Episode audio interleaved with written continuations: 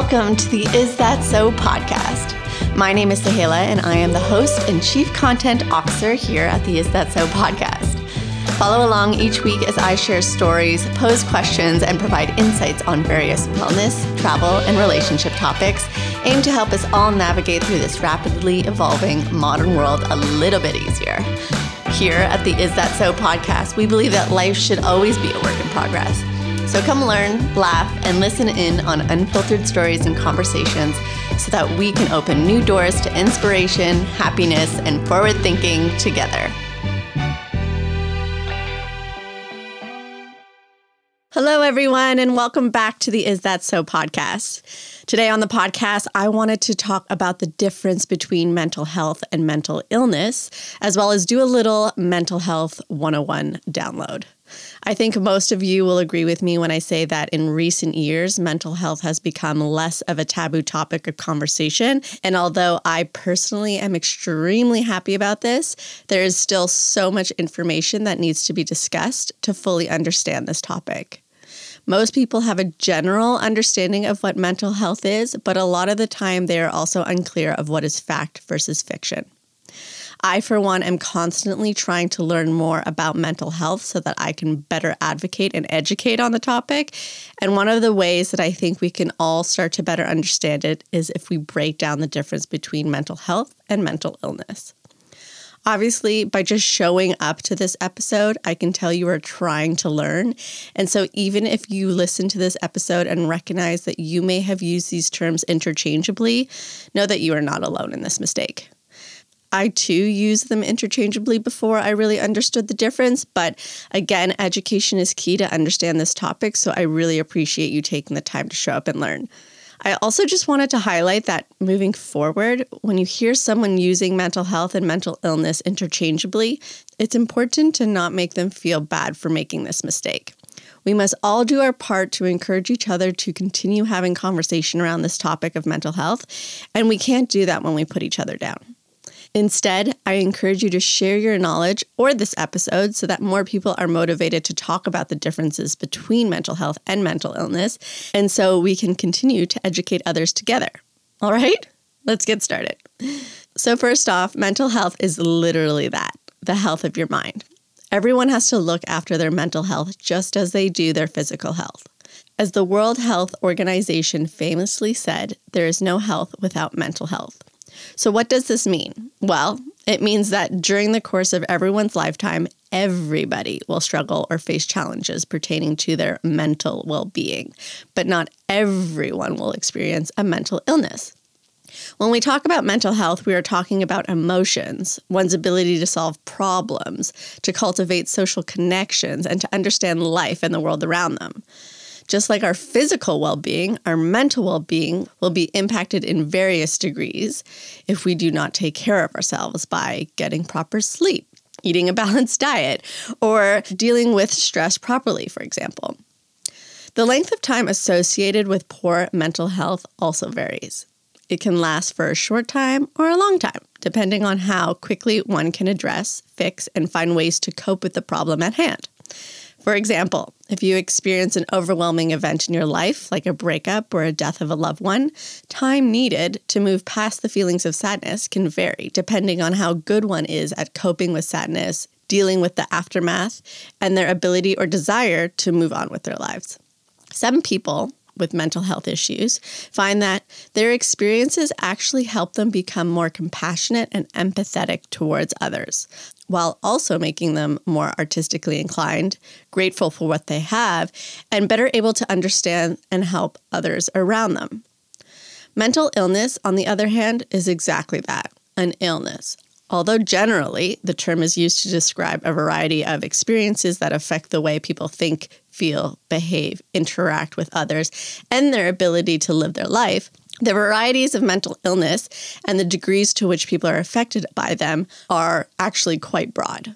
Different kinds of mental illnesses include mood disorders like depression, which affect the way you feel about yourself, others, and the world around you. Depression looks quite different from person to person. While one person might feel very sad and tired, another person might feel angry and restless. Another mood disorder is bipolar disorder, which affects your mood and the way you process emotions. So, bipolar disorder is actually made up of two parts mania and depression. Bipolar disorder can feel a lot like an emotional roller coaster. Mania is when the person experiences unreasonable high moods and depression, low moods. However, many people do experience periods of wellness in between those episodes of mania and depression. So it can be a lot for someone to deal with. Another example of a mental illness is an anxiety disorder. So, anxiety disorders cause you to experience unexpected anxiety or to become fearful of a situation or event that most people consider normal. Anxiety disorders are actually the most common type of mental illness and include panic disorders and post traumatic stress disorders. Normal amounts of anxiety are actually a healthy response to problems or difficult situations. However, it can also become a problem when it comes up too often or for no particular reason, making it difficult to control any situation. Another example of a mental illness is psychotic disorders like schizophrenia. So, we've all seen A Beautiful Mind, and like Russell Crowe's character in the movie, who suffers from schizophrenia, it can affect your ability to sense what's real and what isn't, and thus makes it more difficult for those suffering from this type of mental illness to think, speak, and interact in an organized way. They don't really know what causes schizophrenia, but it's likely a combination of several factors, such as hormones, chemical levels in the body, family history with mental illness, your environment, and your life experiences. Another common example of a mental illness is eating disorders like anorexia, where you don't eat, bulimia, where you purge what you eat, and binge eating, where you overeat in a short amount of time on a regular basis, but you don't purge it. All of these eating disorders involve a distorted body image that has an adverse effect on how you manage food and weight. And this makes nourishing your body properly very difficult. These disorders are much more than just about food. They also have a lot to do with how one feels about themselves and how they are able to cope with those feelings. According to the National Eating Disorder Information Center, up to 40% of nine year old girls have dieted to lose weight, even when they were at a normal weight. In Canada, about 90% of people diagnosed with anorexia or bulimia are women. However, stats around binge eating disorders affect men and women more equally. Many people blame society's glorification of thin bodies for the reason behind so many people developing eating disorders, but it can also be the effect of a mental illness and the need to feel physically in control of something when you otherwise feel out of control emotionally. Another example of a mental illness is a personality disorder like borderline personality disorder, OCD, or OCPD. So, this is what people usually think a mental illness is, mostly because they affect the way you feel, act, and form relationships with others. They can also cause people to be more impulsive, inflexible, come off as brash, or even pushy. People with personality disorders often get labeled badly, as there is still a lot of stigma around them. Some people diagnosed with personality disorders understand that their obsessions and compulsions are illogical and usually experience a lot of distress because of it, but yet are still unable to stop obsessing over it.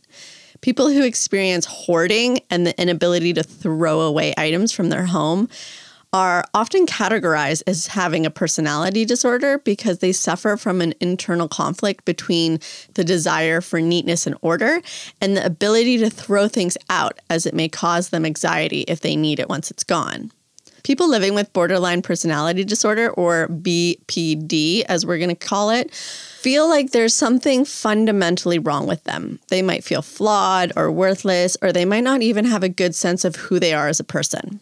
They often experience extreme changes in their mood, have a hard time controlling impulses and experiences, and have extreme peaks and valleys of both highs and lows. They also may have a hard time trusting others and yet may also become very scared of being abandoned or alone. Further, symptoms of BPD often fall into five groups unstable behavior, unstable emotion, unstable relationships, unstable sense of identity and awareness problems. According to the American Psychiatric Association, about 1 to 2% of the general population develop BPD. It's usually diagnosed in teens and younger adults, though it may also be diagnosed later in life. It also seems to affect more women than men, and the causes can, again, be based on a variety of factors like family history, trauma, and other mental illnesses. The good news is that, and this is in accordance to the American Psychiatric Association, most people with BPD actually find that their symptoms become more manageable as they get older, and some, according to the Canadian Medical Association Journal, can even recover. Another type of mental illness is substance abuse disorders, or more commonly known as addictions, which start to form when someone becomes dependent on substances like alcohol, tobacco, or hard drugs. Further, dementia, the loss of memory, judgment, and reasoning, along with changes in mood, behavior, and one's ability to communicate, is also considered a mental illness. Dementia happens when someone experiences a severe loss of brain cells, and other illnesses that affect one's ability to hold onto memories, like Alzheimer's, also falls into this category. Learning disabilities like attention deficit hyperactive disorder or ADHD can also be considered a mental illness as it affects your ability to focus your attention due to hyperactivity, which is when you become easily overexcited. So, for many suffering from mental illness, it is entirely possible to have good mental health even when diagnosed with a mental illness. This is because mental illness often comes in waves, known as episodes, which allow people to go through good, stable periods followed by bad, turbulent periods. Recent statistics show that one in five people currently suffer from mental illness. And although mental illness can affect anyone, research also shows that certain groups of people are more impacted than others. One group that is often impacted and yet goes undiagnosed is youth in society. According to Here to Help, a website that shares information on mental health and substance use, in 2009, about 3% of Canadians aged 12 to 19 said they experienced a mood disorder, and about 4% said they experienced an anxiety disorder during a time in their life where they are experiencing a lot of changes, both physically and socially, many youths go undiagnosed because their parents, teachers, guidance counselors, or whoever categorize their behavior as just a phase instead of recognizing that there could be a serious problem at hand. Because of this, a lot of them do not get the help and treatment that they need to properly deal with this illness, and it can actually cause more of a problem later on in their life. Other groups that are often more impacted by mental illness include refugees, mostly as a result of the stressful events that force them to flee their home country and the difficulties involved in moving to a new country. Many refugees experience higher rates of mental illness, such as depression and PTSD. People with disabilities or chronic illnesses are also at a higher risk of experiencing anxiety and depression. And this is due to their chronic pain and the stress that comes with challenges they face on a daily basis living with a chronic illness. One in three people with chronic illnesses do tend to also experience depression. So it's very common for people with disabilities or chronic illnesses to also develop a mental illness. People of Aboriginal descent also seem to display higher levels of mental illness, and the reason for this trend is believed to be very complex and connected particularly to their history and environment. Many Aboriginal people experience higher rates of depression, suicide, post traumatic stress disorder, and substance use problems, unfortunately. Women are also more likely than men to experience a mental illness. However, this can be due to the fact that women are often more likely to seek help, whereas men, on the other hand, commonly experience problems with substance use as a way to deal with any mental illness symptoms they are experiencing. Lastly, the elderly are also at an increased risk of mental illness like depression and anxiety disorders because they tend to face serious health problems and are at a point in their lives where they're losing a lot of loved ones. Further, your chances of developing illnesses like Alzheimer's or dementia increase as you age. So, one thing to keep in mind about mental illness is that there are many treatments available to support people living with a mental illness.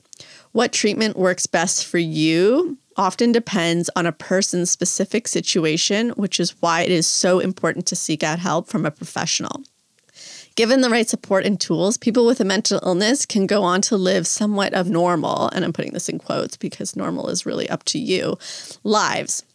However, due to the episodic nature of mental illness, people will usually need to have frequent check ins with professionals to ensure they are getting the proper help they need.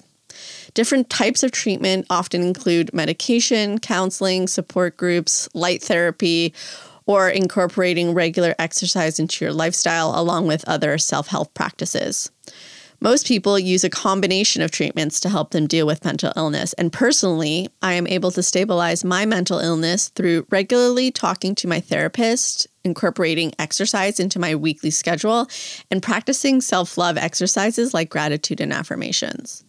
Recently, I also learned while listening to an episode of Goop's podcast that ketamine is now being used to help treat depression, which is very interesting. I am so happy to link that episode in the show notes if anyone is interested in learning more about alternative cutting edge therapies. I've never tried it, but apparently it's working for some people. But either way, I'm happy to share it in the show notes. Moving on, though, identifying whether you or someone you know is suffering from a mental illness can be tricky because symptoms can look different from person to person, as well as the range and severity. Your best bet in identifying whether you or someone you know has a mental illness is by paying attention to a change in the way you or they think, act, and feel.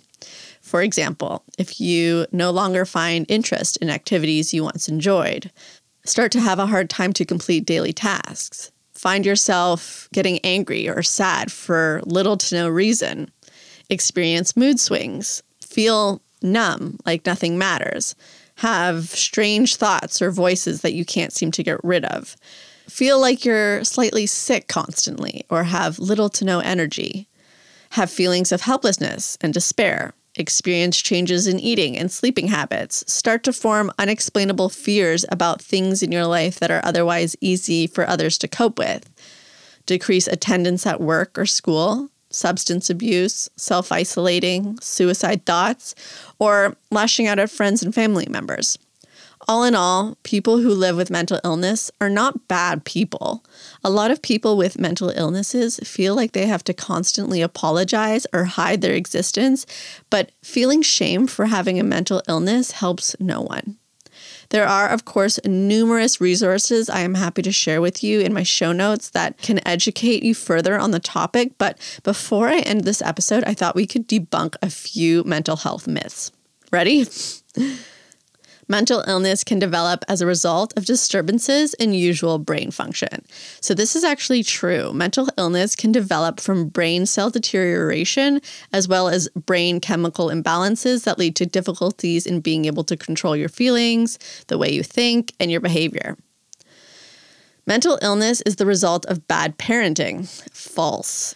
A child's mental health can be affected by bad parenting, but mental illness actually has more to do with biological conditions and a combination of influences than it does bad parenting alone.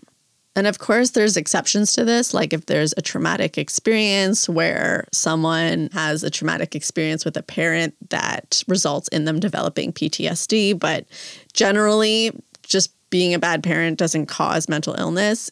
It obviously can cause mental health issues, but not necessarily be the sole cause of a mental illness.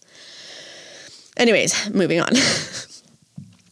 People with mental illness are violent and dangerous. So, this is false. Having a mental illness does not make a person more likely to be violent or dangerous towards others. The truth is that many people who live with mental illness have been victims of violence themselves and have developed PTSD, mood, or anxiety disorders as a result. Another myth is that you can never get better from a mental illness. So, obviously, this is false. Most people with a mental illness can get better and may recover completely. Some depression and anxiety disorders, for example, only require a person to take medication for a short period of time, whereas other mental illnesses with more chronic conditions can live productive, healthy lives when on the right recovery plan. Mental illnesses are caused by food that we commonly eat. So, false. Although certain vitamin deficiencies, such as B12 or D, can be associated with some mental illness symptoms, the food we eat is not going to give you a mental illness. Eating McDonald's is not going to give you a mental illness. People with mental illnesses should be kept in institutions. So, false. Not everyone living with a mental illness needs to be hospitalized. And in fact, today there have been numerous medical advancements around mental health, and few people need to remain in hospital. Those that do are rarely there for more than two weeks. So, people with mental illnesses don't have to fear being locked up in an institution. Before you go, I just want to reiterate that people living with mental illness can and do go on to live full lives, often accomplishing great things. There are so many celebrities who have opened up about their mental illnesses, including Kendall Jenner, Adele, Miley Cyrus, Selena Gomez, Lena Dunham, Dakota Johnson, Demi Lovato, Emma Stone, Ellen DeGeneres, Dwayne Johnson, Lili Reinhart, Lady Gaga, Justin Bieber, J.K. Rowling, and even Kristen Bell. Those who seek treatment for mental illness by talking to therapists, I believe, actually become better communicators and are able to recognize and describe what emotion or feeling they're battling with easier. This, I believe, actually leads them to become great songwriters, artists, authors, and even athletes. Living with mental illness is not the end of the world, even though it may seem like it. With the right help and treatment, many of us living with mental illness can live a productive and happy life. If you are listening to this episode because you want to know more about mental health and mental illness in order to help a family member or friend, thank you for taking the time to be here. Having a good support group is one of the best things someone living with a mental illness can have, but also please make sure that you are also taking care of your own mental health. Often, convincing someone with a mental illness to seek help can be exhausting and a lengthy process, which is why I would also want to caution you to not put someone else's health over your own. If you start to feel impacted by the effects of someone else's illness, take a break, find a therapist to guide you, or do whatever is necessary to take care of yourself. You can't help fill someone else's cup if yours is empty. Okay? Love you though. All right, friends. So that brings us to the end of another Is That So podcast episode. I know that was a lot of information, and I am happy to leave the Coles Notes version of this episode in the show notes, along with some other resources you can check out if you want more information. Thank you once again for joining me today. And if you have any comments about this episode, please feel free to leave them in the comment section of my show notes. And I wish everyone a great week, and I'll see you again next Monday. Ciao.